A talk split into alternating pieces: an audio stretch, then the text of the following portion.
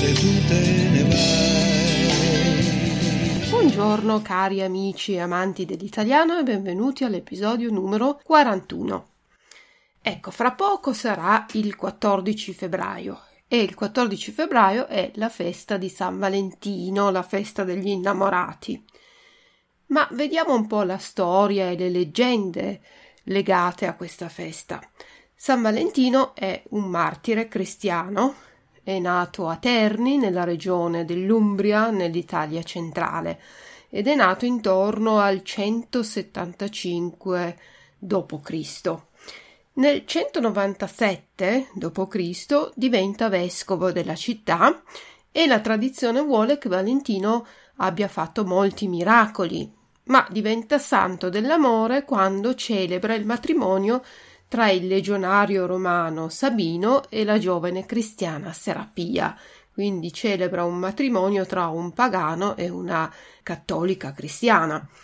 Valentino muore poi il 14 di febbraio del 273 d.C.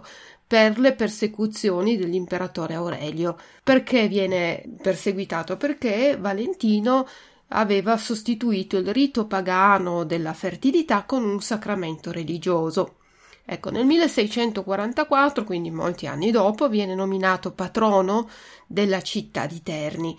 C'è una leggenda che dice che Valentino donava, quindi regalava un fiore del suo giardino ai giovani che andavano a trovarlo. Tra due di questi giovani è nato poi l'amore e quindi tanti altri giovani hanno seguito il loro esempio, andavano a trovare Valentino che regalava loro un fiore e tra loro sbocciava l'amore. E così Valentino istituisce un giorno dedicato alla benedizione del matrimonio.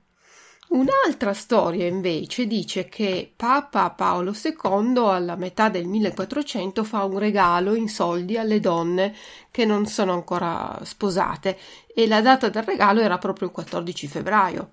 Ecco, vi ho detto che ci sono tante leggende, tante storie legate a questo santo. Una di queste racconta invece che Valentino vede una coppia che litiga un uomo e una donna che litigano e chiede loro di tenere insieme una rosa. La coppia tiene quindi la rosa tenendosi per mano per evitare di pungersi perché la rosa ha le spine e quindi fa male. Per non pungersi si tengono per mano e in questo modo l'uomo e la donna fanno pace. Secondo la tradizione questo ha anche un significato simbolico. Solo aiutandosi, avendo un unico obiettivo, si possono superare le difficoltà di un rapporto amoroso. Questa festa si celebra ancora oggi e molte coppie di futuri sposi, oppure anche coppie già sposate da tanti anni, vanno a Terni alla Basilica di San Valentino, dove è sepolto il santo, per ricevere la benedizione oppure rinnovare la promessa d'amore. Intorno alla basilica ogni anno il giorno di San Valentino c'è un mercato tradizionale e delle feste. Ma quali sono i regali classici per San Valentino? Con le rose rosse sono un classico perché il rosso è il colore dell'amore e attenzione anche il numero ha un significato. Prima di tutto i fiori si regalano sempre in numero dispari. Una rosa significa colpo di fulmine, cioè amore a prima vista tre rose sono il primo ti amo, sette rose si regalano per ufficializzare il fidanzamento, dodici rose indicano la volontà di rimanere insieme per sempre. E 15 rose sono per chiedere perdono per i torti commessi, ma mi raccomando, sono perdonati soltanto piccoli torti. E poi eh, i cioccolatini sono un altro classico, perché il cioccolato prima di tutto era ritenuto un cibo prezioso anche dai Maya e il cioccolato è afrodisiaco.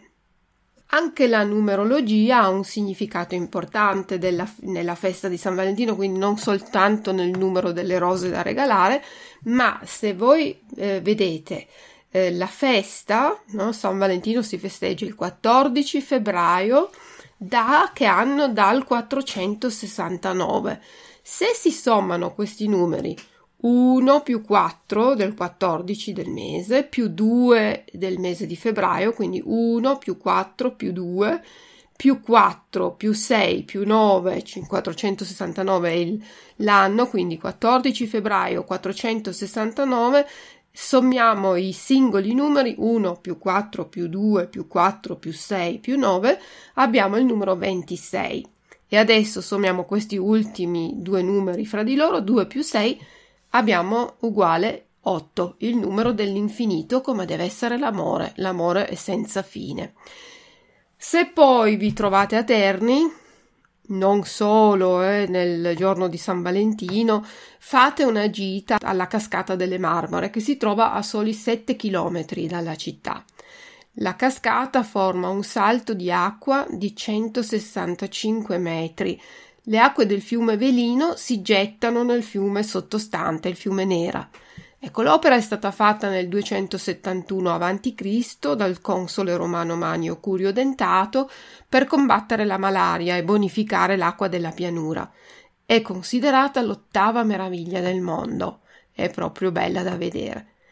Con questo vi ho dato tutte le informazioni che conoscevo su San Valentino, vi auguro una buona festa, buon San Valentino a tutti e vi do l'appuntamento al prossimo episodio. Ciao ciao dalla vostra insegnante di italiano Luisa. Ciao!